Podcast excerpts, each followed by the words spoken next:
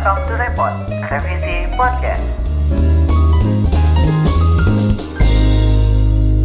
Ya, Yeay, welcome back to Repot guys, Revisi podcast. di revisi podcast. Iya, welcome back.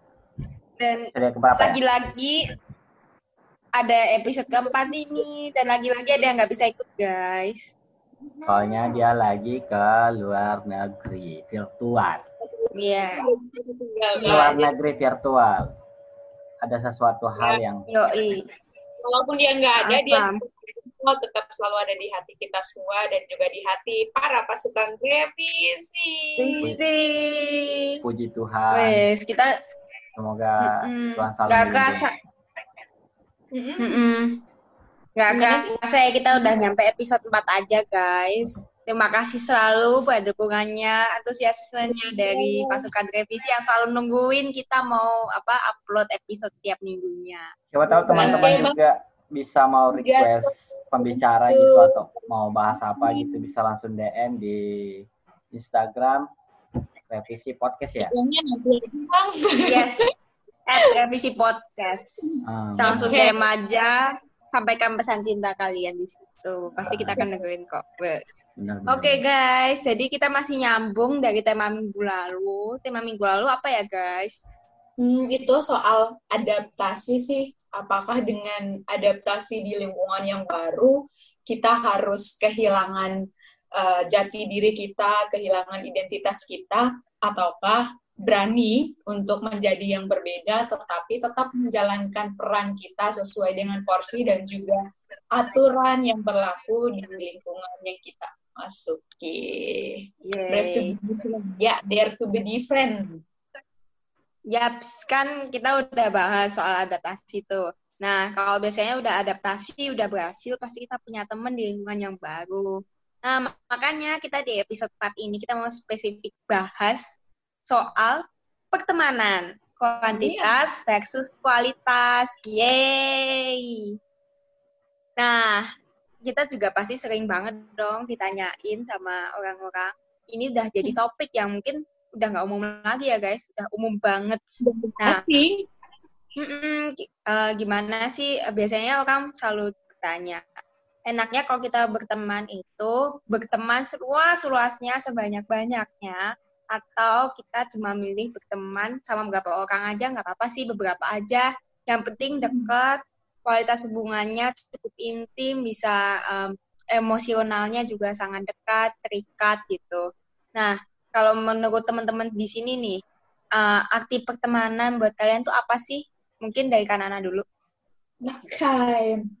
Arti pertemanan menurut Ki ya sederhananya pertemanan itu ibarat hati lapang lah ya. Hati lapang, rumah yang teduh, yang bisa menerima kita apa adanya, yang bisa eh, selalu mensupport kita. Kel- Keluarga, pertemanan itu adalah keluarga, hati, keluarga juga rumah yang bisa menerima kita apa adanya, memperlakukan kita sebagai rekan, sebagai sesama manusia, untuk tidak kehilangan jati diri, jati diri kita, tidak kehilangan kemanusiaan kita, yang lantas kemudian mereka itu, pertemanan kita itu tidak terukur dari hanya sebatas seberapa intens kita itu loh berkomunikasi, entah kita ngechat, saling komen postingan di uh, sosial media, saling fit call, uh, seberapa sering jalan bareng atau enggak, enggak sering makan bersama, mentraktir mereka makan bersama atau merayakan hari ulang tahun ataupun hari-hari spesial bareng mereka. Tapi lebih daripada itu adalah uh, mereka adalah orang-orang yang tidak hanya sekedar kita kenal, tetapi mereka mampu membawa kita untuk kemudian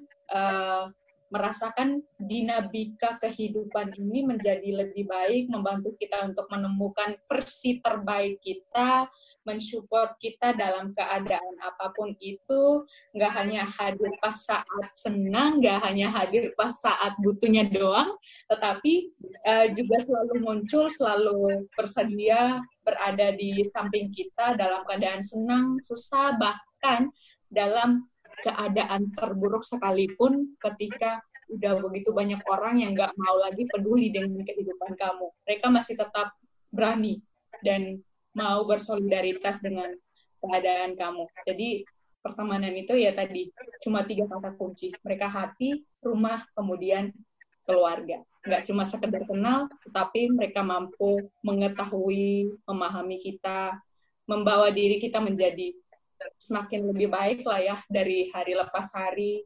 Kita punya uh, pandangan, punya idealisme yang sama, kita berani menerima perbedaan satu sama lain, tetapi itu menjadi kekuatan, menjadi uh, kekayaan kita bersama untuk tetap saling berkarya dan mendukung mencapai cita-cita kita, mencapai impian kita, bahkan nggak merasa ketika kita bertemu ya kamu berhak untuk mencampuri urusan kita. Jadi kita tetap mendukung, saling membantu, tetapi dalam ranah yang uh, ada batasnya juga sih itu arti pertemanan sih kalau menurut aku refleksi dari pengalamanku sejauh ini sama udah hampir uh -huh.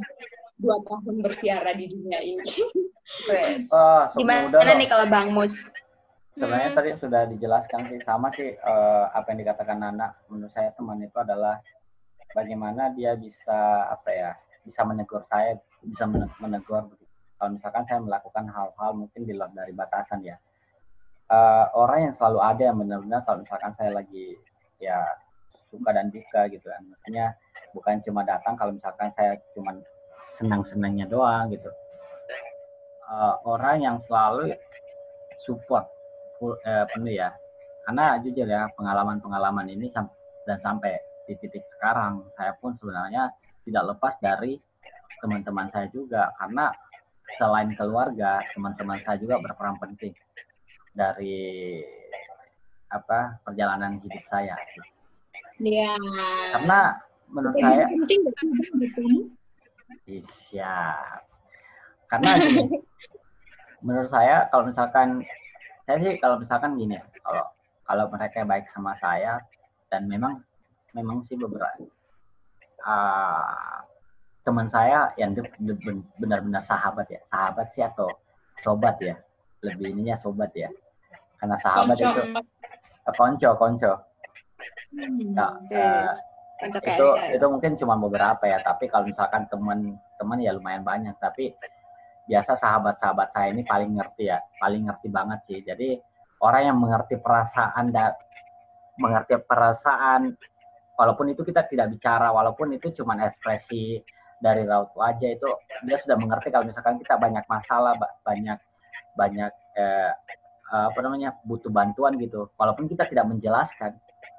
Menurut saya teman saya seperti itu dia peka. Da, peka dalam kondisi kita ya karena mungkin sudah sudah dekat dalam ikatan emosional sih. Asik Ya. Nah, udah emang. Mm Hmm. Oke. Okay. Kalau gimana sih okay. arti kalau kamu? Kalau aku sih ya sama seperti yang dikatakan teman-teman ya, karena teman itu juga teman itu juga dekat sama kata menemani. Jadi otomatis teman itu yang menemani kita, yang mendampingi bukan cuma ada pas ada butuhnya aja, tapi ya istilahnya hubungan kita itu istilahnya kalau simbiosis apa simbiosis itu ya mutualisme lah, sama-sama saling diuntungkan, sama-sama gimana ya kalau tadi Bang Mus itu bilang ya peka, istilahnya uh, teman, sahabat itu mengerti diamnya kita lah tanpa kita harus berpanjang lebar. Yeah. mengerti dia meskipun kita mungkin kehilangan kata-kata untuk menjelaskan hmm, sesuatu benar, tapi karena dia tahu uh, mereka mengerti ya bukan cuma tahu tapi mengerti apa yang kita rasakan apa siapa kita. Makanya kita tanpa su tanpa sungkan lagi, tanpa perasaan ragu, takut atau gimana, kita bisa membangun hubungan saling percaya atau pertemanan itu tadi. Nah, kalau kita mm -mm, kalau kita uh, dalam pertemanan tuh pasti ya sebelum kita memutuskan seseorang itu sebagai teman kita pasti kita punya kriteria ideal. Gimana sih yang menurut apa uh, teman yang bisa aku anggap sebagai teman tuh gimana sih yang ideal tuh misalnya uh, dia orangnya baik, dia punya hobi yang sama atau gimana? Kalau teman-teman gimana sih? Mungkin Bang Mus dulu deh. Kalau saya ya kalau teman ya, kalau kalau teman ya, maksudnya kan teman mungkin biasanya kan berawal dari hobi yang sama sih. Biasanya ada ada ada kesamaan ya. Kalau misalkan kalau saya kalau saya secara pribadi sih. Karena rata-rata yang tadi saya saya bilang memang kualitas dan kuantitas dalam sebuah pertemanan itu pen, kualitas penting penting banget. Kualitas juga kalau di zaman sekarang juga penting. Eh kuantitas. Karena gini, walaupun uh, apa ya? Uh, kalau kriteria ya tadi misalnya, just kalau Iya, kriteria teman kalau, ideal. Kalau kriteria teman ideal sebenarnya saya lebih ini sih. Ah, apa ya? Saya lebih nyaman sih sama orang sama teman yang mau mendengarkan dan memberikan solusi. Dan mungkin uh, Suaranya beda dikit dong. Uh, saya lebih nyaman sih maksudnya lebih lebih cenderung mau mau le kenal lebih dekat uh, sama orang kalau misalkan dia mau mendengar mm-hmm. dengan baik, pendengar yang baik sih, pendengar yang baik uh, bisa memberikan solusi dan uh, ada impact juga untuk saya gitu. Maksudnya dia kalau misalkan ada kesalahan saya benar-benar langsung ditegur gitu. Maksudnya saya lebih cenderung kayak gitu sih. Uh, kalau secara pertemanan kayak gitu tidak tidak kalau kalau mungkin kayak gimana ya? Ya kayak gitu sih kalau kriterianya dari saya. Cuman cuman cuman bisa memahami saya gitu. Waduh tapi saya juga oh, iya. harus bisa memahami gitu maksudnya saling ya. ini saling memahami uh, asik. saling bela belajar memahami ya kalau kan anak gimana uh, kalau aku sih soal filter ya. tipe atau kriteria teman yang ideal menurutku ya hampir sama kayak kriteria aku ketika memilih pasangan jadi yang namanya pasangan juga itu masih dalam tataran teman sebenarnya karena itu dalam fase di mana kita belajar untuk saling mengenal kepribadian satu sama lain, saling uh, memahami bagaimana karakter kita satu sama lain lah ya. Kalau dari aku sih kan udah sering lah ya banyak yang bilang, ya kalian kok temannya suka pilih-pilih ya. Kalian kok temannya suka cuma sama orang-orang yang kayak gini doang. Ya emang itu hal yang penting lah ya ketika kita harus menjadi orang yang selektif, menjadi orang yang suka memfilter siapa saja yang akan masuk dalam Hmm. lingkaran pertemanan kita. Karena uh, menurutku itu menjadi penting karena ketika kita uh, memasukkan atau kemudian menjadi bagian dari orang-orang yang kita anggap sebagai teman tadi, itu mereka juga yang akan uh, menjadi penanda tentang siapa kita. Orang-orang akan mampu memahami kita ketika mereka tahu dengan siapa kita bergaul, dengan siapa kita menghabiskan hari-hari kita, dengan siapa kita uh, sering uh, sharing atau berdiskusi dan juga menjalankan berbagai rutinitas kita yang mungkin tadi dilandasi karena kita punya kesamaan, punya hobi yang serupa atau punya uh, minat dan bakat yang sama di bidang-bidang tertentu.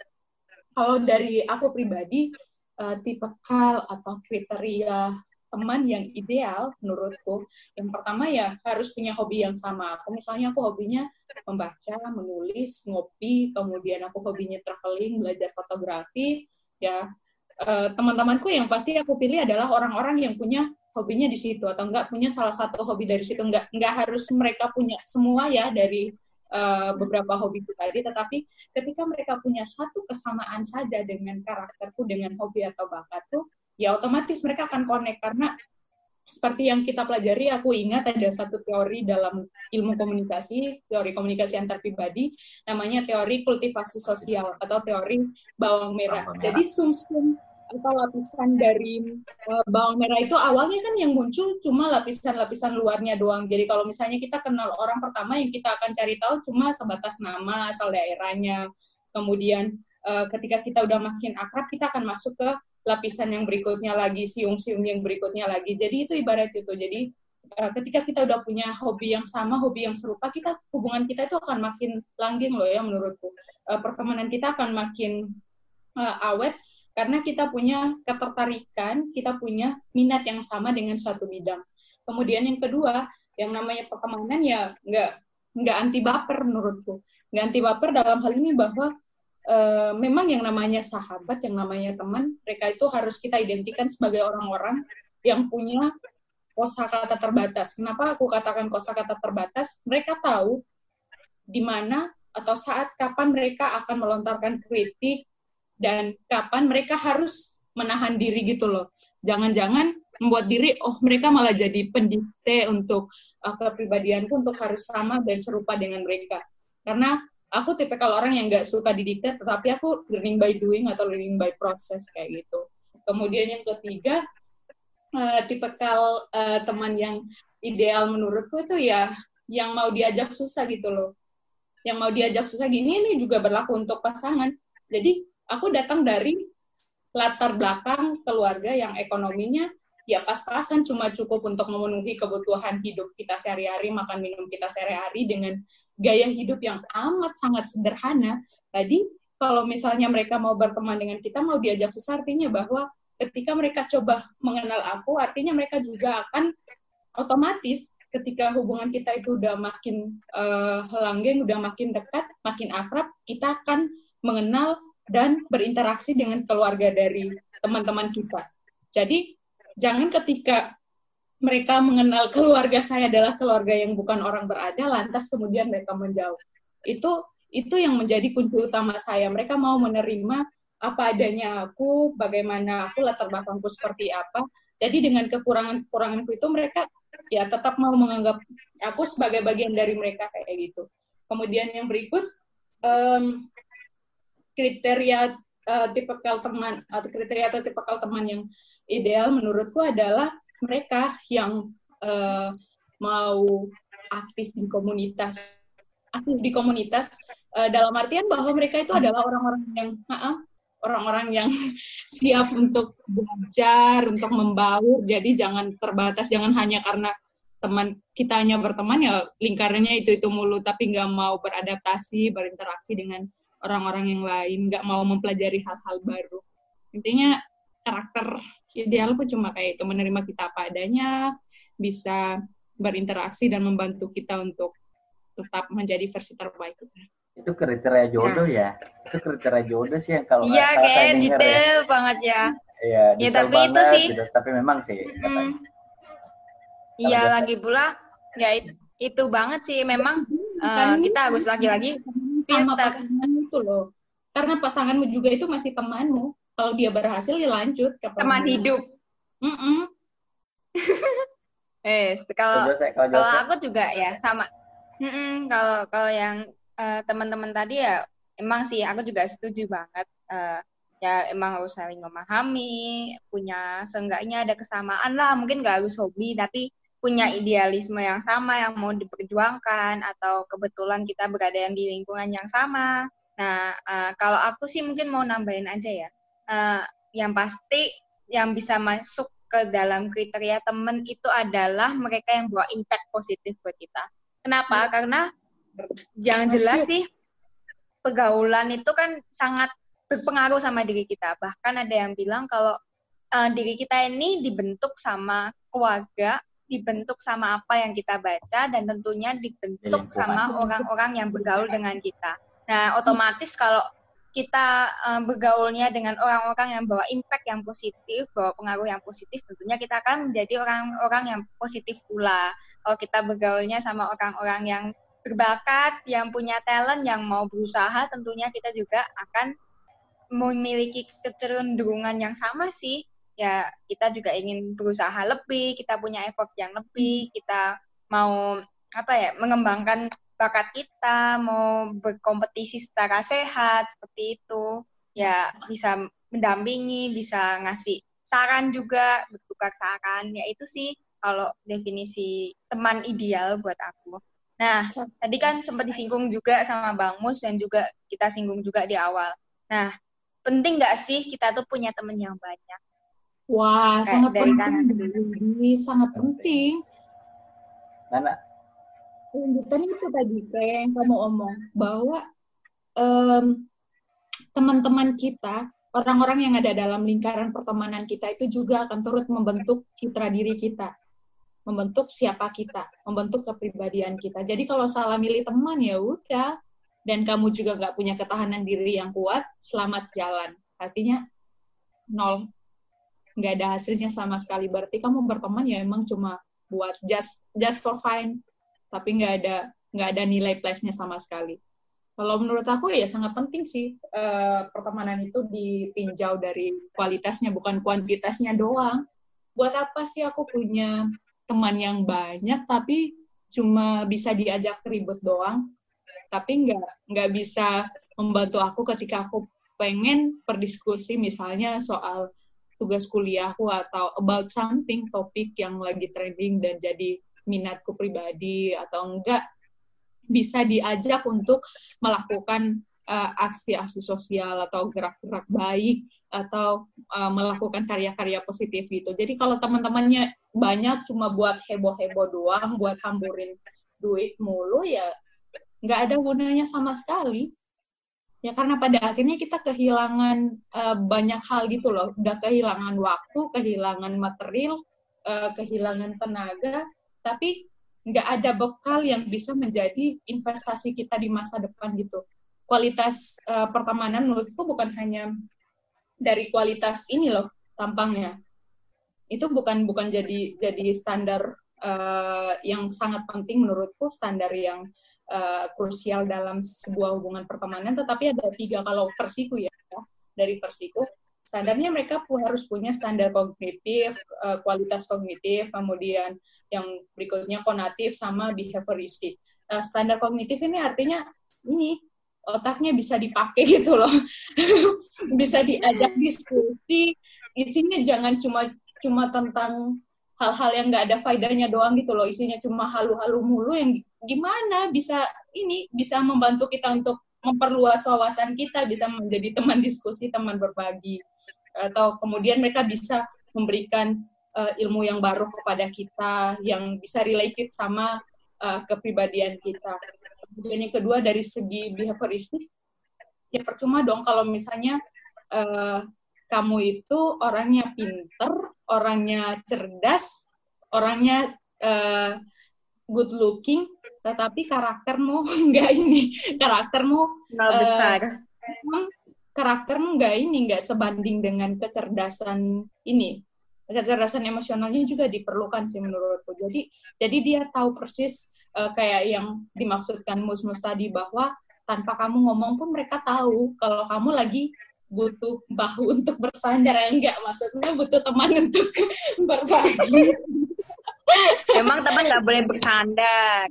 Ah, boleh. Atau cuma dianggap teman hmm, kamu butuh kamu butuh pelukan untuk uh, menenangkan kamu atau kamu butuh telinga yang bisa mendengarkan kamu ketika kamu pengen berbagi sesuatu keresahan kamu apa yang menjadi problem kamu. Kemudian yang yang berikutnya berisik di sini artinya uh, gini loh uh, teman-teman yang baik teman-teman yang kualitasnya bagus itu tadi ada perpaduan yang seimbang antara ini ini sama perilakunya sehari-hari. Jadi uh, gimana dia memperlakukan aku dan juga gimana dia memperlakukan orang-orang yang akan dia temui karena lingkaran kita itu akan makin melebar loh ketika aku berkenalan sama musmus otomatis aku akan kenal juga dengan teman-temannya musmusnya yang lain entah itu di sosial media secara tidak langsung ataupun ketika misalnya kita lagi fit call kita akan bertemu. Lingkaran kita akan akan makin melebar akan membawa kita untuk mengenal dan menemukan orang-orang baru. Jadi uh, behavioristik di sini ada perpaduan antara ini dan ini mereka tahu untuk bersikap ketika masuk dalam lingkaran kita menjadi bagian dari kita. Kualitas itu penting loh, baby percuma kuantitasnya banyak, kualitasnya enggak ada, rugi dong. Berarti benar ya. Kalau Bang Mus gimana? Berarti benar ya, berteman dengan 10.000 orang mungkin lebih mudah ya ketimbang memilih satu orang sahabat gitu ya. Kalau saya sih gini, walaupun saya pertemanan saya banyak ya, kualitas kuantitas dari pertemanan saya juga ya lumayan sih kalau misalkan di tapi memang yang benar-benar dekat dan tahu saya cuman beberapa yang memang eh, yang tadi saya jelaskan gitu kan. Maksudnya yang dekat memang dengan saya itu orang-orang yang yang cenderung ya ya jujur ya maksudnya memang beberapa teman saya kan introvert semua introvert sih semuanya semuanya introvert. Saya sudah jelaskan juga di ya, sudah dijelaskan ya di mana di podcast sebelumnya ya. Yes yang belum uh, tahu dengerin podcast uh, sebelumnya. intinya penting-penting karena uh, saya sampai di sini juga dari teman-teman saya karena saya saya saya berpikir sih uh, mungkin sekarang atau waktu kenal sama mereka itu saya berpikir ya sekarang mungkin belum ada impact untuk saya tapi saya ber, berpikir nanti ke depannya bisa saja dia bisa membantu saya atau sebaliknya saya bisa membantu eh, dia. Tapi kembali lagi untuk untuk untuk kenal secara dekat biasanya juga saya pilih-pilih orang sih. Karena eh, gimana ya yang dekat sama saya juga tidak banyak. Walaupun tem- per- eh, eh, lingkaran pertemanan saya lumayan luas tapi yang dekat itu sekarang ya cuma empat empat sih yang benar-benar eh, empat atau lima ya. Dan itu itu itu setiap setiap kota ada dari dari dari daerah-daerah dari Papua ada dan itu pun cuma beberapa cuma satu dua gitu. Dan biasanya kenapa? Dan Udah biasa bisa tuh nyalip. dan biasanya orang orang yang yang yang dekat sama saya itu benar-benar kayak dia loh yang selalu memberikan saran yang benar-benar terbaik untuk saya. Dia yang selalu mengingatkan saya kalau misalkan saya saya benar-benar salah gitu. Dia yang benar-benar menampar saya dalam dalam dalam, dalam tanda kutip omongan ya. Kalau misalkan saya melakukan yang benar-benar apa ya sudah keterlaluan gitu kan sampai ada beberapa teman saya ya jujur. Waktu saya Ya. kuliah yang benar-benar eh, saya nggak bisa bayar uang kuliah. Ini yang benar-benar saya nggak bisa bawa bayar uang kuliah dan dia pada saat itu dia nggak mood kuliah. Jadi dia nggak di semester itu dia nggak mau kuliah dulu. Jadi uang semesternya dia serahkan ke saya. Dia bayar uang kuliah saya gitu. Karena dia dia bilang kayak dia cuma bilang kayak gini nggak apa-apa kuliah aja kamu eh, kamu kuliah aja dulu. Nanti kalau saya lagi udah niat kuliah baru saya kuliah. Malah dia kayak korbankan gitu loh. Dan dan dari situ saya berpikir oke ini benar-benar eh, tahu kondisi saya tahu tahu tahu apa ya? Tahu saya dari se- segi ini ya. Kalau misalkan saya benar-benar eh, terpuruk gitu kan maksudnya ada ada problem. Itu sih kalau saya kalau ditanya penting ya penting sih karena kuantitas juga eh tapi lebih penting kualitas sih dibanding kuantitas Ah, kalau aku sih juga ya meskipun kita mementingkan kualitas ya, tapi in the end kita juga pasti butuh yang namanya kuantitas. Kita butuh teman-teman yang istilahnya eh, memba- bisa membantu kita untuk menjalin relasi baru atau kita kenal dengan budaya yang lain, kita kenal dengan kebiasaan yang lain daripada kebiasaan yang mungkin kita cuma punya dengan lingkaran terdekat kita. Karena itu juga akan membentuk mindset kita. Tapi sekali lagi sih em, kita pasti punya batas atau tingkatan-tingkatan lah dalam pertemanan. Mana yang cuma sebatas kenal mana yang bisa kita bertukar informasi mana yang eh, bisa jadi rekan kerja dan mana yang menjadi eh, sahabat atau yang bisa masuk ke dalam lingka- lingkaran internal kita yang benar-benar kenal kita secara seutuhnya gitu. Nah, aku mau tanya lagi nih, sekali lagi setelah kita diskusi tadi panjang ya. Eh, buat teman-teman, buat Kanana, buat Kang Mus, sekali lagi, pertemanan itu kuantitas atau kualitas? Dari Bang Mus dulu deh. ini pilihan yang kalau saya lebih ini sih ya kualitas sih. Karena benar-benar ada impact untuk saya. Walaupun kita nggak tahu ya maksudnya eh, karena menurut saya kualitas it- kualitas teman itu saya sudah anggap dia sebagai so- sahabat sih maksudnya sobat yang benar-benar dia tahu bagaimana saya. Yang tadi ya Jose juga eh, katakan eh, apakah itu dia dalam soal lingkup pekerjaan atau mungkin diskusi atau mungkin dia tahu kita dari dari segi pribadi gitu kan. Eh, menurut saya ya itu sih tadi kua- kualitas sih. Karena ada benar-benar impact buat saya dan sekarang ya gini. Semakin tua usia kita semakin sempit pertemanan. Saya rasa saya rasakan seperti itu sih. Saya benar-benar rasakan seperti itu kayak semakin semakin banyak banyak ya teman-teman ya teman-teman saya yang udah mungkin di udah kejar cita-citanya masing-masing ya mungkin sekarang ya. Jadi biasanya kayak gitu sih. Komunikasinya juga udah mulai jarang. Jadi tapi sekarang ada bener, eh, ada beberapa teman yang masih masih masih apa ya? Ya menurut saya itu ya itu yang saya sebut sahabat sih. Kita sahabat enggak sih? nggak tahu ya. Enggak musuh Emang kayak gitu guys. Kita emang bertiga ini sukanya kayak kucing dan tikus yang suka kejar-kejaran Tom and Jerry. Nah kalau Kak Nana gimana? Temen itu kuantitas atau kualitas? Ya teman yang bisa jadi pacar dong, enggak. Maksudnya kuali- kualitas itu Astaga. kualitas itu yang paling penting. Kalau kalau dulu di usia-usia kita masih jadi ababil, ya hobi kita yang mem- ini mencari teman sebanyak-banyaknya gitu loh. Jadi Teman kita akan di keren kalau teman muda apabila itu teman latar belakang dari berbagai daerah. Tetapi kalau kita sadar kita udah semakin tua, kita akan makin membatasi orang-orang siapa saja yang akan masuk ke dalam lingkaran kita.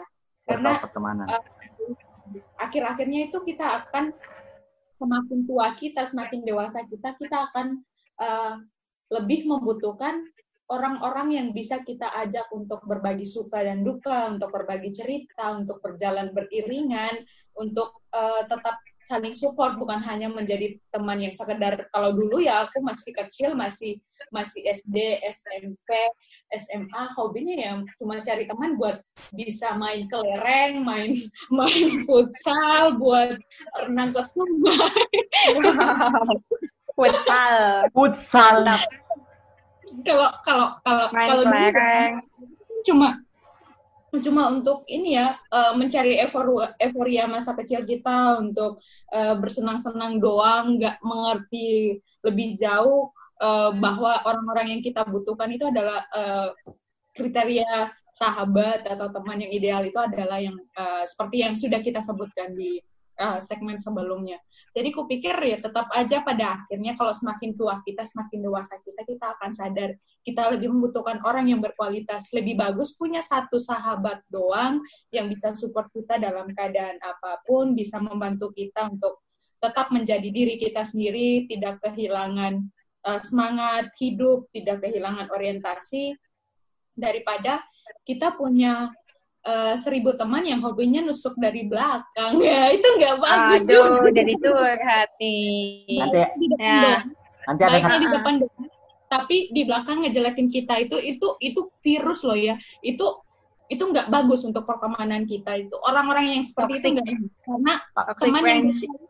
Ah, ah, sahabat yang berkualitas itu dia akan bisa dan berani menegur kamu ketika kamu salah, berani untuk memberikan masukan ke kamu untuk Di depan. memperbaiki kamu, ah, ah, di depan karena dia tahu mulut letaknya di depan bukan di belakang, jadi nggak perlu ngomong di belakang.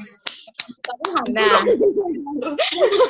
ini ini ini ini pengalaman sih dia dia pengalaman banget sih dia tadi menjiwai banget Iya, karena Nana suka emangnya pengalaman Iya, juga. itu dari refleksi pengalaman Pengalaman semua orang. kita semua berpengalaman kok soal itu gimana menemukan teman yang toksik itu loh yang hobinya baik di depan doang covernya doang di depan gitu loh untuk menunjukkan dia punya solidaritas pengen tahu soal bagaimana keadaan kita tapi malah menggunakan atau memanfaatkan cerita kita keresahan kita untuk kemudian menjatuhkan itu mencari keuntungan sebanyak banyak Waduh, ada yang curhat guys, ada yang curhat. jangan Nah. curhat Balik lagi. Pertemanan itu kuantitas atau kualitas? Seperti yang teman-teman dengar tadi, dua-duanya itu penting banget sebenarnya. iya Ketika Mungkin. bicara tentang kuantitas, bisa ya itu kita perlu banget kuantitas dalam hal ya kita perlu untuk orang-orang yang bisa sebanyak mungkin diajak kolaborasi, bisa diajak bekerja sama, bisa menambah ilmu baru karena kan lagi-lagi semua orang semua guru kita bisa belajar banyak dari siapa aja. Makanya kuantitas itu perlu untuk menjaga agar, agar pemikiran kita tuh nggak cepet, nggak kayak katak dalam tempurung. Kita masih bisa memiliki toleransi, bisa punya pemikiran yang seluas-luasnya, nggak cuma terkurung dalam satu pemikiran yang emang pendek banget lah. Mm-mm. Tapi sekali lagi, kamu boleh banyak berteman, tapi jangan lupa eh, pilih teman-teman, orang-orang terdekat yang kamu bawa ke internal kamu, yang bisa menemani kamu sampai kamu akhirnya gimana ya? Kamu butuh, kamu sangat membutuhkan mereka untuk eh, kedekatan yang emosional untuk saat-saat di mana kamu susah, menemani saat di mana kamu juga senang. Nah, gitu guys. Jadi tetap kuantitas sama kualitas itu pada akhirnya penting. Nah, makanya guys, kalau kalian uh, punya teman sekarang, dijaga baik-baik agar hubungan pertemanannya tuh sehat, nggak cuma yang kayak toksik-toksik okay. tadi itu. Tapi ya, saya mau apa? bertanya sih. Nusuk di nusuk di belakang. Bukan apa? bertanya sih, Bang. bukan bertanya sih sebenarnya lebih ini. Tapi kadang ya kalau misalkan kita kita nih, misalkan uh, udah berubah fase misalkan ya, dan ada satu teman kita yang mungkin udah deket banget, tapi tiba-tiba dia punya teman baru. Itu biasanya tuh kayak, yes. iya kan? Sakit ya? Iya biasanya. Iya biasanya kan karena biasanya itu pola komunikasinya kita sama dia itu biasa sudah sudah sudah mulai renggang ya karena udah mulai punya teman yang baru gitu. Dan memang hal itu diwajari juga sih karena kita nggak bisa ini juga ke dia kan maksudnya ke teman kita karena hmm, intinya kalau misalkan dia butuh saya atau saya butuh dia dia selalu ada ya Yes, nggak apa-apa. Karena kan pada akhirnya manusia itu makhluk hidup yang selalu berubah, bergerak, nggak mungkin stay di titik yang sama. Kenapa nak? Gitu. Nggak jelas. Ya kalau mana baru nggak apa-apa, biarin aja. Tapi kalau sahabat yang punya sahabat baru ya pasti lah ya kamu cemburunya melebihi ketika pacar kamu selingkuh nggak usah selingkuhin juga. Selingkuhnya, sama juga sahabat sendiri. aja. Selingkuhnya sama sahabat sendiri, gila. Tusuk itu, itu, tusuk Ada yang emosi nih. Itu itu rasanya aduh gila gitu. Kasian banget ya, nggak usah nangis ya. Ini masih panjang sih. Kalau kayak gitu ya udah. panjang nggak sih? Udah kelar ya? Bentar lagi kita bisa tinggal closing. Jadi gitu guys, terima kasih ya udah dengerin podcast kita eh, kesempatan ini. Sampai jumpa di podcast kita berikutnya. Tetap kece, ekspresif, visioner, inspiratif, dan simple. Bye guys!